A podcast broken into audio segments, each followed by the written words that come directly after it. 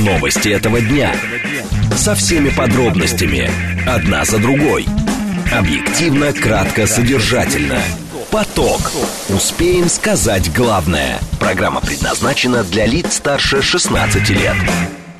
14 часов 6 минут российской столицы. У микрофона Анна Соловьева. Здравствуйте. Это информационная программа «Поток» на радиостанции «Говорит Москва» 94,8 FM. Наш координат. СМС-портал плюс семь девять два пять восемь восемь восемь восемь девять четыре восемь. Телеграмм для сообщений «Говорит МСК Бот». Номер прямого эфира семь три семь три девять четыре восемь. Код города четыре девять пять. Видеотрансляция в телеграм-канале «Радио говорит Москва» в одно слово. В YouTube-канале «Говорит Москва» и в социальной сети ВКонтакте. В нашем телеграм телеграм-канале также можно почитать все последние новости. Так что мы обсудим в ближайшие 54 уже минуты. А, британская The Telegraph предупредила о давлении на Киев из-за провала наступления. Узнаем, а, действительно ли это так или просто чье-то частное мнение. Совет Федерации принял обращение за решение США поставлять Украине кассетные боеприпасы. В Госдуме предложили распродать иномарки чиновников на аукционе. И поговорим а, в конце программы программа о погоде. Что же такое у нас в московском регионе происходит? Что это за лето и будет ли оно вообще? Поток. Успеем сказать главное – Британская телеграф предупредила о давлении на Киев из-за провала наступления. В этом случае на Западе усилится призывы Киеву уступить территории. Так считает бывший британский военный Кларк. Среди причин он называет в том числе предстоящие выборы в США и Великобритании. Он отмечает, что украинская армия сталкивается с большими трудностями а, в ходе контрнаступления, которое занимает больше времени, чем готовы ждать порой нетерпеливая международная аудитория. Кларк обращает внимание на то, что запасы вооружений у оказывающих военную помощь Киеву стран сокращаются, при этом политики начинают беспокоиться о внутренних бюджетах в преддверии выборов, в частности, в Великобритании и в США переменная, которая не на их, а, то есть ВСУ стороне, за это время лето скоро начнет переходить в осень, боевые действия начнут постепенно затихать, поскольку морозная зима подрывает способность войск вести боевые действия высокой интенсивности. А, это только даст России больше времени для дальнейшего укрепления своей обороны, пишет Кларк. А, у нас на связи военный эксперт, президент фонда оснований Алексей Анпилогов. Алексей Евгеньевич, здравствуйте. Добрый день. Алексей Евгеньевич, а, вот, э, вот появляющиеся в западной прессе а, вот такие вот мнения, высказывания, что, в принципе, уже вот, ну вот не исключено, что могут поделить вот по корейскому принципу, да, территорию, что все уже выдыхаются. Вот как вы считаете, э, это действительно так или просто это какие-то вбросы? Нет, ну действительно это так э, для украинской стороны и для э, западных союзников Украины, которые действительно полгода тренировали резервные подразделения, э, настраивали их на прорыв нашей российской обороны, снабжали техникой, тренировали по натовским уставам, но за практически уже 7 недель наступления – результат, который получен, он э, ну, около нулевой. Если брать э, в как бы на земле, а если брать в э, категориях военного искусства, то есть сколько истрачено уже людских резервов, сколько потеряно Украиной техники, сколько израсходовано боеприпасов, то он, конечно, ужасающий, потому что э, никакие результаты не достигнуты, а вот все, вся та материальная часть, которая была э, скоплена, еще раз подчеркиваю, практически за полгода, и за те же полгода подготовленные людские резервы, которые оценивались где-то от 80 до 100 тысяч человек, они практически уже полностью израсходованы. Ну, там есть определенные оценки, что от э, там сейчас 50 до 70 процентов подготовленных резервов Украина уже ввела в бой. Соответственно, оставшихся там 30 там 40 процентов явно недостаточно для того, чтобы прорвать нашу линию обороны. Э, в Запорожской и Херсонской областях. И э, возникает вопрос, а ради чего это все было? И действительно его сейчас э, все четче и все громче задают в, во многих западных странах. А, практически все эти страны, они демократии, то есть там военное планирование, оно неразрывно связано с политическими всеми раскладами. Ну и оппозиция, которая сейчас, в общем-то, как в любой стране принято, критикует власть, она задает э, эти вопросы, задает их через прессу, задает через экспертное сообщество, и внятных ответов пока еще не получает. То есть вот эти все заклинания религиозного плана, которые мы слышали э, на саммите в Вильнюсе, что по помощь Украине будет идти э, сколь угодно долго, ну, скажем так, реальная жизнь не, не терпит какую-то бесконечность или э, сколь угодно долго. То ну, вы знаете, все... такое, такое мнение все-таки есть, да, что американцы будут э, давить и до последнего, как бы они... Э, ну вот где, ну... это, где эта последняя черта, вот, да. Э, судя по всему, она уже очень близко, и даже для Соединенных Штатов Америки, потому что, да, можно отдать Украине все там танки Абрамс, все э, Брэдли там, постоянно залатывать дыры в, в этой убывающей технике, но возникает вопрос, например, те же самые танки Абрамс, они не производятся сейчас э, в Соединенных Штатах Америки, завод закрыт, соответственно, ну, склады, которые используются сейчас, или тем более изъятие это из каких-то там боевых порядков, это временные меры, и все равно в эту коробочку, в эту тумбочку, откуда эти танки и БМП и, допустим, 155-миллиметровые снаряды берутся, туда нужно класть, как в старом анекдоте про Рабиновича и про НКВД, которая искала у него нетрудовые доходы. Нетрудовых доходов нет. Есть э, очень ограниченная мощность э, оборонных заводов, и многие позиции э, Соединенными Штатами сейчас просто не производятся или производятся например, в месяц те количества, которые Украина расходует за 2-3 дня, как вот для 155 миллиметровых снарядов. Украина выстреливает их где-то 5-7 тысяч э, в день, а все Соединенные Штаты производят 20 тысяч таких э, снарядов в месяц. Ну вот вам и ответ, как долго можно продолжать снабжать Украину, не опираясь на какие-то реалии Э, военного и промышленного плана. Угу. Но, знаете, еще существует такое мнение, что у Украины, помимо того, что с боеприпасами не все хорошо, да, а также еще все очень плохо и с личным составом. И с этим ну, тоже. Де- да. Действительно, личный состав сейчас, э, ну, стоит понимать, что вот эта практика э, так называемых мясных штурмов, то есть использование пехоты без поддержки бронетехники, потому что ее жалко, а пехоту вроде как не жалко, но это же не жалко приводит к тому, что когда солдат видит, что его рассматривают как э, расходную единицу одноразового использования, э, то он, э, мягко говоря, теряет боевой дух. Одно дело идти побеждать, другое дело идти и погибать. Причем погибать за какой-то непонятный Э, кусок земли, это даже не населенный пункт, а просто какая-то безымянная посадка на какой-то безымянной высоте. И поэтому мы сейчас видим все более и более вот этот потихоньку, но стабильно нарастающий поток украинских пленных, которых... Но они просто сдаются хотят. в плен и все, да. Да, угу. да, угу. они просто сдаются в плен, потому что э, какой смысл умирать, если тебя посылают в самоубийственную атаку, без поддержки артиллерии, без поддержки с воздуха, без э, бронетехники. Ну вот на тебе автомат и иди и крутись как хочешь. А стрелковый бой сейчас в нынешней войне это редкость. Большая часть э, потерь это артиллерийский огонь и минные поля. И если ты даже из этого автомата стрелять не в кого, ну, конечно, эти люди просто здравым смыслом руководствуясь сдаются в плен. Угу. А, спасибо большое, Алексей Евгеньевич. Это был военный эксперт, президент фонда основания Алексей Анпилогов. А, обсуждали мы очередную, в принципе, статью, появившуюся в западной прессе. Сейчас это была газета «Телеграф». Она предупредила о давлении на Киев из-за провала наступления. Я напомню, о чем говорится в этой статье. А, при провале контрнаступления ВСУ к зиме не исключено, что на Западе усилится призывы Киеву уступить территории. Так считает бывший британский военный Кларк. Так, что он еще тут пишет?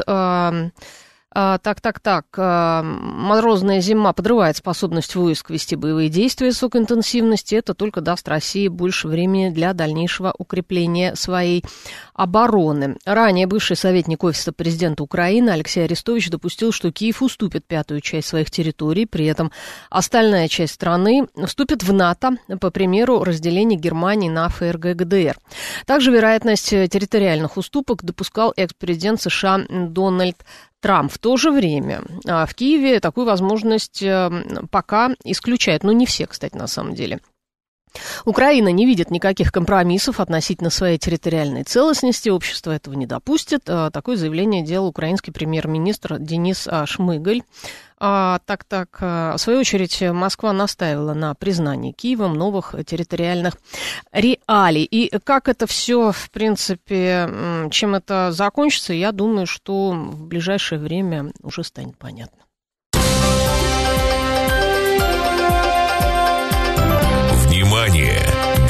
Говорит Москва. 94 и 8 FM. Эм. Поток. Успеем сказать главное – Сайт Федерации принял обращение за решение США поставлять Украине кассетные боеприпасы. Верхняя палата парламента намерена отправить документ Владимиру Путину в ООН, ПАСЕ и другие международные организации. Парламентарии призвали осудить решение Вашингтона, которое назвали очередным шагом к опасной эскалации конфликта. По их мнению, оно повлечет серьезные гуманитарные последствия. В случае применения Украиной а, кассетных боеприпасов Россия оставляет за собой право жесткого зеркального ответа это говорится в документе. Эту тему мы сейчас обсудим с военным экспертом, бывшим членом комиссии ООН по разоружению и экс-советнику генерального секретаря ООН Игорем Никулиным. Игорь Викторович, здравствуйте. Здравствуйте. А расскажите, пожалуйста, вот несведущей аудитории, что вообще такое кассетные боеприпасы и почему они запрещены а, в большинстве стран мира? Ну, потому что они очень неизбирательного действия. То есть кассетный боеприпас представляет, ну, обычно это земля-воздух или земля-земля. То есть это снаряд, наполненный такими небольшими шариками, суббоеприпасами. То есть он взрывается в воздухе, эти шарики разлетаются, там покрывают площадь, ну, примерно там футбольного поля, и, соответственно, взрываются и, соответственно, уничтожают боевую силу либо технику противника. Угу. Но а самая опасность в чем состоит? В том, что многие из них не взрываются, то есть они остаются на этом месте на годы, а то и десятилетия. Вон, допустим, в Лаосе до сих пор это очень большая проблема. Люди и дети в основном гибнут из-за того, что наступают на эти боеприпасы. То есть они в земле остаются. Вот, собственно говоря, из-за этого там больше ста стран ну, получается, что это практически э, потом выжженная земля. Ну, конечно, потом очень трудно от них избавиться, потому что они же все угу. усеивают. И, и они не разорвавшиеся. И э, каков может быть наш ответ вот, на применение на кассетных боеприпасов Украины? Ну, какой? Мы тоже можем применить. У нас их более чем достаточно. Советский Союз их, допустим, использовал в Афганистане. Угу. Россия не использовала до сих пор. Ну, вынудит, будем использовать. Угу. А как это может вообще повлиять на ход э, боевых действий? Ну, скажем, против обороняющихся они не очень эффективны. Вот против атакующих, когда, да, действительно, можно большой ущерб нанести. Если э, атакующие части собраны где-то там в флаг, uh определенные там штурмовые группы, плотные, там, конечно, такие снаряды могут нанести существенные угу. потери. Угу. А вот известно, что американцы поставляют э, такие боеприпасы, решили, да, в том числе потому, что э, обычных э, боеприпасов не хватает, насколько я понимаю, в этом причина, в дефиците просто. Ну да, американцы не рассчитывали, что Украина будет так активно использовать их продукцию. Угу. А вообще, Поэтому... насколько легко это решение было принято? Ну, если оно не было принято, там, скажем, год назад, значит, все-таки определенные колебания у них были на этот счет, но тут у них очень много поставлено на карту. Uh-huh. Они же говорят, что мы не имеем права проиграть эту войну. Угу. Что а... проиграет Украина, проиграет весь коллективный Запад. Тут тогда все, весь этот э, политический новый мировой порядок может быть разрушен. И они этого, конечно, очень опасаются. Угу. А, но во время боевых действий вот эти вот э, кассетные боеприпасы, они же ведь опасны еще, я так понимаю, кон- конечно, для мирного населения в первую очередь. В первую очередь. Угу. Ну вот э, по данным ООН за последние там 10 лет в мире погибло около 5 тысяч человек от этих кассетных боеприпасов, из них там примерно 40% дети. Угу. То есть они как раз представляют особую опасность как раз вот для гражданского населения. Угу. Слушатель у нас спрашивает, а чем отличаются кассетные боеприпасы от противопехотных минных заграждений? Ну, противопехотные мины, они как бы изначально на земле, а кассетный угу. боеприпас сверху падает и вот покрывает достаточно большую площадь, там, может, от одного до нескольких футбольных полей. Угу. А вот еще такой вопрос. А, если мы в ответ на использование кассетных э, боеприпасов украинцами будем тоже использовать э, такие же кассетные боеприпасы, в этом вообще есть какой-то смысл? Отвечать тем же? Смысл, безусловно, есть. Если при очередном украинском контрнаступе, если они собирают действительно ударный кулак, ударить по ним кассетными боеприпасами, это очень будет эффективно. Угу. А, спасибо большое, и Игорь Викторович. Это был военный эксперт, бывший член а, комиссии ООН по разоружению экс-советник а, генерального секретаря ООН. Игорь Никулин. Сайт Федерации сегодня принял обращение из-за решения США поставлять Украине кассетные боеприпасы. Верхняя палата парламента намерена отправить документ Владимиру Путину в ООН, ПАСЕ и другие международные организации. Они призвали наш парламентарий осудить решение Вашингтона, которое назвали очередным шагом шагом к опасной эскалации. Ну, это чисто декларативный документ, потому что, разумеется, они все равно, я имею в виду американцев, будут поставлять эти боеприпасы. От этого судя по всему, уже никуда не деться. Сейчас а, я еще почитаю последние новости, довольно интересные, а, свежие, то, что я вижу на а, лентах. Совет Федерации одобрил закон о запрете смены пола. Сменившим пол нельзя будет усыновлять детей. Пока я не понимаю, сменившим уже пол, да, я так понимаю.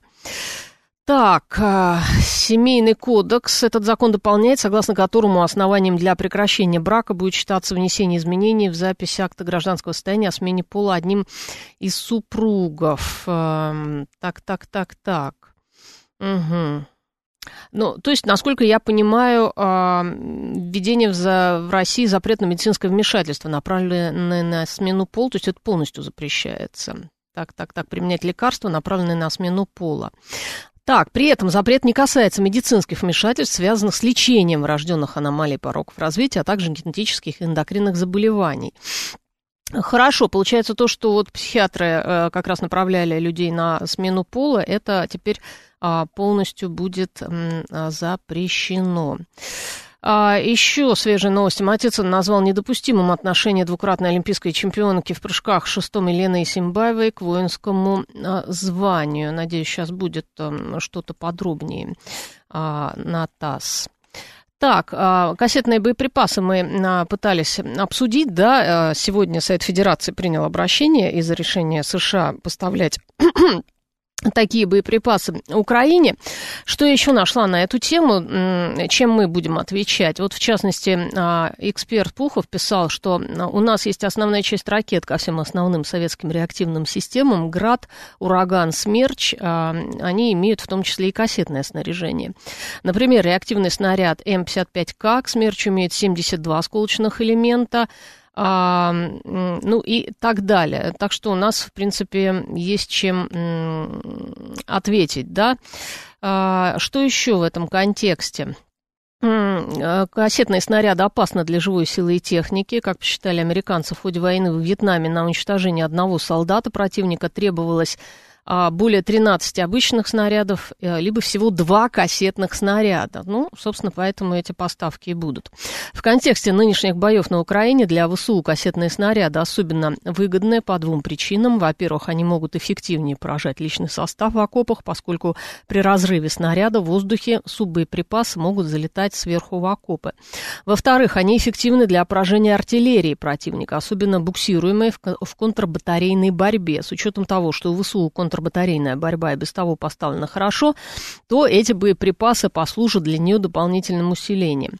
Ну и главное, для ВСУ вообще снимается лимит на артиллерийские боеприпасы, по крайней мере, теперь они могут не экономить снаряды, а как это им приходилось делать в последнее время. За это время, пока они будут использовать эти поставки, США и Европа планируют раскрутить у себя производство а, снарядов, а, в том числе и для новых вливаний Киеву. Собственно, они им дают такую а, передышку. Но вот получится ли это, пока непонятно. Это я, в частности, сейчас читаю интервью Руслана Пухова на газете а, «Московский комсомолец». Как раз а, подробно здесь обсуждаются а, кассетные боеприпасы.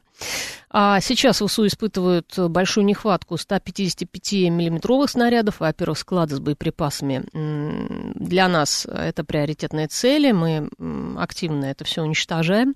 Во-вторых, по американским данным, ВСУ выстреливают 5 6 тысяч снарядов 155 э, в день. Получается, годовой расход достигает 2 миллионов снарядов. США уже выгребли свои обычные снаряды, пожалуй, кроме неприкосновенного запаса на случай войны. Но обычные они, конечно, выгребли, естественно, у них э, для себя все оставлено. А, долгое время вопрос о передаче Украине кассетных боеприпасов обсуждался. А, это противоречит Конвенции по кассетным боеприпасам 2008 а, года, а, но США эту конвенцию не подписали, Россия и Украина тоже эту конвенцию не подписали. А распространение кассетных боеприпасов по миру в любом случае это непопулярное решение, а даже в самих Соединенных Штатах, и, разумеется, союзники не могут это решение полностью тоже поддерживать. Ранее американский конгресс запретил своему правительству передачу э, кассетных боеприпасов, которые имеют более 1% не разрывающихся суббоеприпасов, хотя при этом тут же была сделана оговорка, что президент США может обойти этот запрет по соображениям национальной безопасности именно вот эту вот оговорку и применили. Считается, что это соображение национальной безопасности, и именно из этих соображений американцы а, передают кассетные а, боеприпасы Украине. А, Минобороны США утверждает, что по данным испытаний процент неразрыва суббоеприпасов снарядов якобы составляет менее 2,35%. Однако к этому весьма скептически относятся их собственные эксперты, американские СМИ. Вашингтон-Пост недавно обнародовала данные отчета исследовательской службы Конгресс США за 2022 год, где говорится, что сами фирмы-производители этих боеприпасов говорят, что не разрываются от 2 до 5% суббоеприпасов. То есть 5% суббоеприпасов не разрываются. И это э, будет минное поле.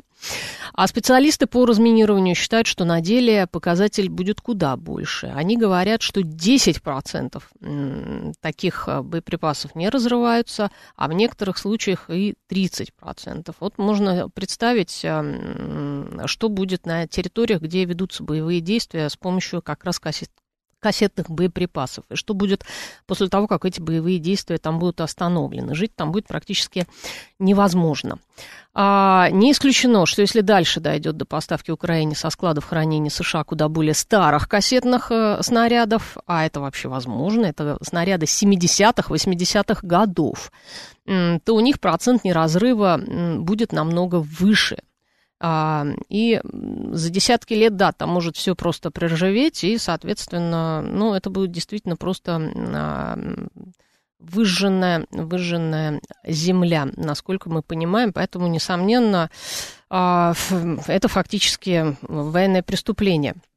Со Второй мировой до сих пор куча боеприпасов валяется по болотам, пишет Григорий Санкт-Петербург. Ну да, и что вы хотите этим сказать? Да, куча боеприпасов валяется. Итак, что мы обсуждали? Сайт Федерации принял обращение за решение США поставлять Украине кассетные боеприпасы. Сейчас у нас новости, потом продолжим. Новости. Этого дня. Со всеми подробностями. Одна за другой. Объективно, кратко, содержательно. Поток. Успеем сказать главное. 14 часов 35 минут российской столицы. У микрофона Анна Соловьева. Здравствуйте. Мы продолжаем информационную программу «Поток» на радиостанции «Говорит Москва» 94,8 FM. Наш координат. СМС-портал плюс семь девять два пять восемь восемь восемь восемь девять четыре восемь. Телеграмм для сообщений «Говорит МСК Бот». Номер прямого эфира семь три семь три девять четыре восемь. Код города четыре девять пять. Телеграмм-канал со всеми последними новостями «Радио говорит МСК». Посмотреть на нас можно в YouTube-канале «Говорит Москва», в социальной сети ВКонтакте и в телеграм-канале «Радио говорит». МСК. Вначале я а, почитаю ленту ТАСС, а, последние новости, довольно интересные. Отношение двукратной олимпийской чемпионки в прыжках шестом Елены Симбаевой к воинскому званию является недопустимым. Об этом журналистам заявил министр спорта России Олег Мат, а, Матыцын. Здесь абсолютно однозначная оценка. Недопустимо так относиться к воинскому званию, гражданской позиции, событиям, которые происходят в твоей родной стране. Каждый человек, любящий свою страну, однозначно отрицательно относится к таким заявлениям населения. А в понедельник Исенбаева в своих социальных сетях сообщила, что в сентябре 2023 года возобновит работу в комиссии спортсменов Международного олимпийского комитета, поскольку организация не нашла оснований для отстранения ее от выполнения своих обязанностей. Исенбаева отметила, что во время спортивной карьеры никогда не состояла в вооруженных силах России, а звание майора, которое ей присвоили за выступление в составе ЦСКА, назвала номинальным. А Елене Симбаевой 41 год, напоминает ТАСС. Она является победительницей Олимпийских игр 2004-2008 годов в прыжках шестом. На Олимпиаде 2012 года она завоевала бронзовую медаль. А трижды она выигрывала чемпионаты мира на открытом воздухе, четыре раза чемпионаты мира в помещении. И Симбаева была избрана в комиссию спортсменов МОК в августе 2016 года на восьмилетний срок. И я, кстати, напомню, с чего началась сейчас вся эта вот история а, с Симбаевой. Выяснилось, что она сейчас находится в Испании, в частности, в Тенерифе у нее якобы есть там а, недвижимость. А, что еще из последнего по лентам? Так, так, так, сейчас я посмотрю. А, так, про Симбаеву мы поговорили. Угу, угу, угу. А, Госдума запретила высаживать инвалидов первой группы из транспорта за безбилетный проезд. Что еще? Еще, еще, еще. А, Совет Федерации одобрил закон о запрете смены пола. Ну, соответственно, теперь этот закон а, уйдет на а, подпись президенту. Так, так, так, а что нам пишут? Э, операция по смене пола, заключительная часть трансформации. Для начала, если ваша жена захочет нарядить вашего сына зайчиком, отдать на бальные танцы или на флейту, принесите ей на ужин хорошего леща пишет ИИ, это, видимо, искусственный интеллект. Поняли вас. Так, что мы сейчас обсудим в, в течение ближайших 22 минут, э, помимо вот этих вот э, срочных новостей. В Госдуме предложили распродать иномарки чиновников на аукционе. Ну и за сутки в Москве выпала почти половина месячной нормы осадков. И что вообще происходит с климатом в нашей вот средней полосе, мы поговорим а, с известным, очень известным специалистом в этой области Евгением Тишковцом. Поток. Успеем сказать главное – Итак, в Государственной Думе предложили распродать иномарки чиновников на аукционе. Вице-спикер э, Нижней Палаты э, Дованков предложил э, распродать иномарки. Так, одно и то же читаю. А Владислав Дованков обратился к главе Росимущества Вадиму Яковенко с предложением организовать открытые аукционы по продаже иномарок чиновников, рассказали журналистам в пресс-службе партии «Новые люди». Ранее спикер Госдумы Вячеслав Володин заявил, что в государственных закупках для органов государственной власти бюджетных учреждений следует ориентироваться на отечественный автопром. Представляется целесообразным организовать распродажу на открытых аукционах автомобилей, а, производителями которых а, являются компании из недружественных стран и которые сейчас используются государственными служащими, депутатами Государственной Думы и сенаторами Совет Федерации, сообщается в тексте обращения. По мнению парламентария, на средства от продажи автомобилей из недружественных стран а, необходимо закупить автомобили компаний, в которых доля иностранного участия составляет менее 50 а, процентов. У нас на связи главный редактор журнала «За рулем» Максим Кадаков. Максим, здравствуйте. Добрый день.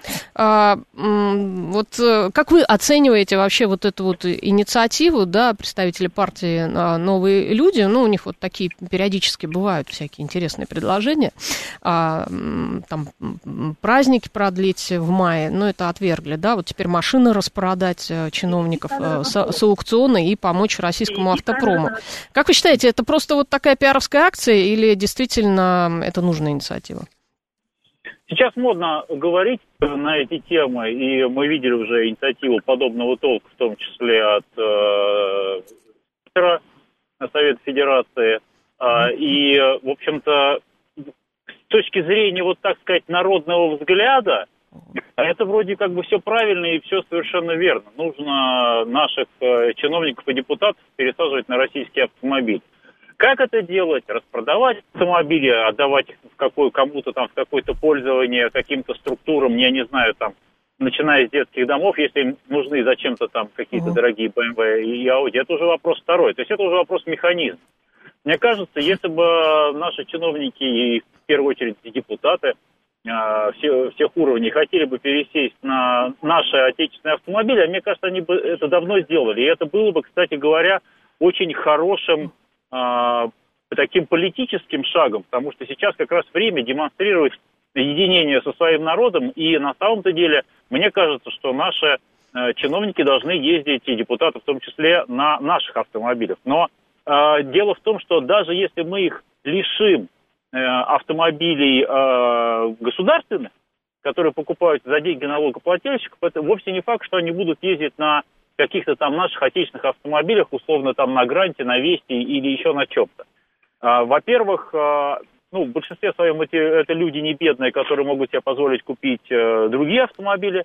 Это раз. А, во-вторых, во-вторых, ну, не знаю, мне кажется, сам, сам механизм этот не будет работать. Если бы хотели, уже давно пересели. Угу. А вот знаете, еще вот вы сказали быть ближе к народу, да? А, здесь есть такое предложение, вот слушатели у нас тоже пишут. Зачем вообще чиновникам покупать а, автомобили за счет бюджета? Они же не бедные люди, могут и сами себе купить. Вот тоже есть вопрос, почему мы должны, а, как налогоплательщики, оплачивать автомобили персональные, да, например, депутатам Госдумы, это народные избранники. Ну, они же могут в метро проехаться, может быть, даже ближе к народу будут. Ну, это совершенно правильная мысль, и я как раз к этому и клонил аккуратно. Но тут э, ведь э, со времен, наверное, создания вообще как государственности э, или государства вообще, всегда же была проблема, да, что такое чиновник и как он живет, и благодаря чему и на что. А, и мы ведь мы говорим не только о каких-то министрах, да, ведь чиновник это какая-то районная администрация, это тоже чиновник, и там тоже может быть государственный автомобиль да, для служебных поездок. Все-таки есть какие-то служебные задачи, которые человек не должен выполнять на своем автомобиле, да, это мы с этим согласны. Врач не должен врачевать, ездить, выезжать на вызовы Нет, помощи, мы врачей а... не берем, конечно, да, я, я, это я, понятно. Для объяснения, да. потому uh-huh. что это работа. Если чиновник едет по работе, проверять, как дорога сделана, что там, как ремонтируется детский сад, условно. Угу. Он не должен это делать на своем автомобиле. И, наверное, может быть, даже не, не должен делать это на, на общественном транспорте. Это мы тоже должны понимать, это раз. Вот. А с другой стороны, а, еще не нужно сбрасывать со счетов вот что, я начал с истории. А если мы не обеспечиваем а, чиновника средствами, инструментами, э, которые, в общем-то, составляют, облегчают ему работу, то он будет искать сам себе эти средства. Я аккуратно говорю, да? То есть он будет думать в том числе и не только о том, как свою работу сделать, но и о, том, но и о том, как бы себе эту работу облегчить. Я намекаю, да? Uh-huh. То есть коррупционная составляющая резко, резко возрастает. Люди найдут, особенно на каких-то должностях, э, круто их найдут, как себе этот автомобиль получить, прикупить, э, подарить и так далее. И ведь многие наши структуры, они ведь не покупают автомобили. Мы говорим про покупку автомобилей. Они закупают многие наши госструктуры услуги по оказанию, э, да, услуги транспортные, да, по оказанию транспортных услуг, договоры составляют. То есть на балансе автомобилей нет, но зато есть договор на оказание услуги. То есть там и машина, и ее обслуживание, и водитель, и так далее, и так далее. И все это оплачивается, естественно, из, из кармана э, кого? Налогоплательщика. Угу. Поэтому это вопрос очень, он с одной стороны философский, то есть мы должны обеспечивать и врачей, и депутатов, и военных, и, и, и, и службу газа инструментами, с помощью которых они работают, это нормально. Но с другой стороны, мы должны сделать так, чтобы врачи на скорой помощи не ездили там в отпуск, условно, я по бреду uh-huh. говорю, что для понимания, и чтобы депутаты или чиновники не раскатывали на, не, не имели кучу автомобилей и не раскатывали на них по своим делам. Вот угу. как это сделать, это большой вопрос. Да, еще вот нам пишут, было бы на что пересаживаться, аурос, а, а, ауросов на всех не хватит, да и очень дорого они стоят. Сначала сделайте русскую машину Е-класса нормальную, а потом пересаживайте.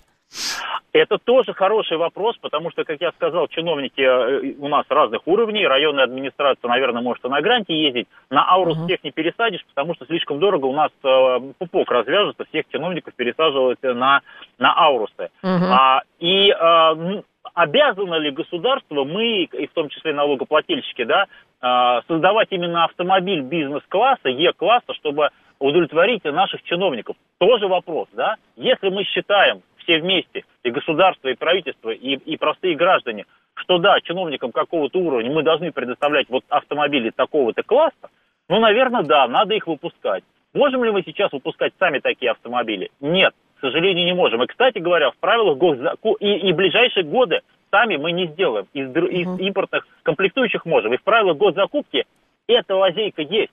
Там написано, я э, обр, э, своими словами, чтобы понятно было, если нет товара вот, э, да, э, российского производства, аналога, то допускаются закупки импортные, импортных аналогов из угу. дружных стран теперь. Но это Поэтому Китай, нас... получается. Ну, сейчас это, это только Китай. Других вариантов да. нет. И мы уже китайские автомобили, в том числе, э, видим э, на службе у чиновников. Угу. А стоят они, мама дорогая, сколько? Они ужасно много стоят сейчас для конечно, китайских конечно. автомобилей, да. Но в том числе, если мы говорим отечественный автопром, москвич мы называем, да, отечественным автопромом, хотя это, в принципе, это же китайские машины. Это еще один вопрос mm-hmm. по поводу, да, там, сколько там, 50% участия. Как считать? По, по комплектующим, поштучно, по деньгам, по добавленной стоимости. Если мы считаем а, даже 50%, то у нас воронка вот эта, в которую попадает машина российского производства, она очень узкая. Это автомобили «Лада», это УАЗ, это «Газели», и, и, и там пару хавалов. Джиллионы, X7, наверное, вот туда попадают. Uh-huh. Примерно, под 50%. Если мы называем любые автомобили, э, выбираем любые автомобили российского производства, где лейбак стоит, э, эмблемка, да, наклейка, сделана в России, вин российский, то тогда туда попадают и валют, российской сборки электромобилей, и «Москвич», и все китайцы, которые собраны на заводе Калининград, там уже целая линейка, тогда воронка расширяется. Но uh-huh. мы понимаем, что это только сборка наша, да, локализация там пока, ну, никакая. Uh-huh. Вот, вот, это, вот это все многовекторная задача, которую надо решить. Можно ее решить а, а, таким волюнтаристским методом. С завтрашнего дня чиновникам ни одной машины. Можно? Можно. Ну, и, или какие-то промежуточные, более мягкие решения. Вот промежуточные надо принимать, мне кажется, все-таки более мягкие решения. Ну, да, сейчас время, конечно, вот я уже сказал об этом, чтобы чиновники э, показывали, э, давали пример. И чиновники, и депутаты и так далее. Потому что понятно, что э, Владимир Путин своей поездкой на желтой Калине, помните, много uh-huh, лет назад, uh-huh, на, uh-huh. на Дальний Восток, он ничего не изменил но люди до сих пор помнят, что президент когда-то проехал на желтой калине. Если бы мы сейчас все видели, если бы человек обычный видел, что вот условно депутат, вот, а вот замминистра, вот его по телевизору показывали, а я его случайно увидел, он выходит из магазина и садится в Весту. Угу. Он такой же, как я, а я езжу на гранте. У меня, у меня стимул заработать еще и купить вместо гранта Весту. Я буду тоже, вот как министр ездит на Весте. То есть для людей это работает, но при этом, при том, что вот эта а, рекламная такая, скажем, пиар-акция, она будет работать только при том условии, что, конечно, у нас будут автомобили в достатке, и что они не будут стоить таких сумасшедших денег. Угу. Это тоже, этим тоже мы должны заниматься, угу. безусловно. Спасибо большое, Максим. А, это был главный редактор журнала «За рулем» Максим а, Кадаков. Обсуждаем мы инициативу представителя партии «Новые люди» в Госдуме, да, вице-спикера Дованкова, распродать иномарки чиновников на аукционе, купить на деньги и какие-то деньги, мне кажется, можно вообще на благотворительность, наверное, да, пустить, отечественные автомобили и туда НИФ, всех, всех в них посадить. Так, что нам пишут? А, если влезли в болото, сами виноваты. Болото обычно засасывает, пишет Слава. Так, такси в лучшем случае с лимитом часов в месяц. Ну, понятно, ну, естественно, тут народный гнев. А, по эффективности работы они должны ездить на деревянном самокате или на палке с картонной головой лошади. Да, я смотрю, у нас сегодня хороший настрой у слушателей. Усомнившийся Макар спрашивает, а Аурус дороги? Судя по последним событиям, а, с Пригожиным стоимость наших э, госмужей интересует менее всего. А, фургон, денег сюда норм. Ну, вы знаете, да, но тут, кстати, есть э, момент с этими автомобилями, потому что, смотрите, BMW, они изнашиваются, они же все, не поставляют нам больше машины, поэтому действительно их стоит уже с аукциона, мне кажется, распродать и попытаться какие-то, то, что мы называем отечественным автопромом. Хотя чисто, мне кажется, чисто, чисто нашего автопрома там вообще очень э, мало. Возможно, это будут какие-то китайские машины. 7373948, телефон э, прямого эфира. Алло, здравствуйте, как вас зовут?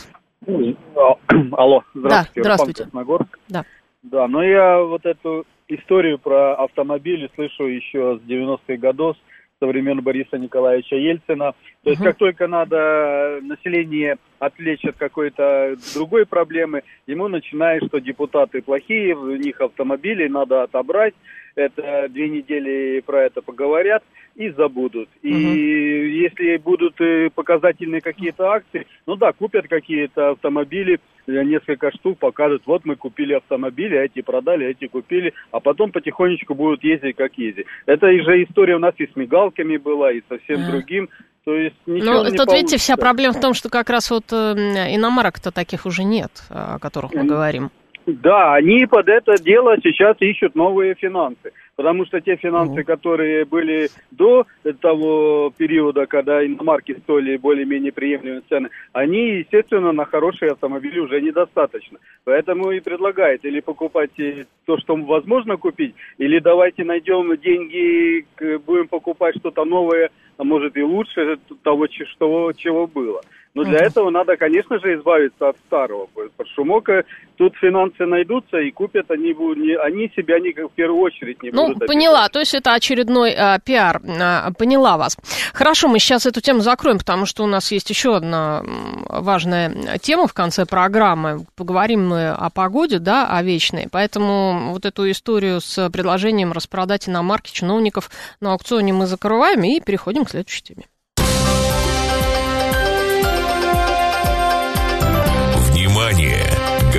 Говорит Москва. 94 и 8 FM. Эм. Поток.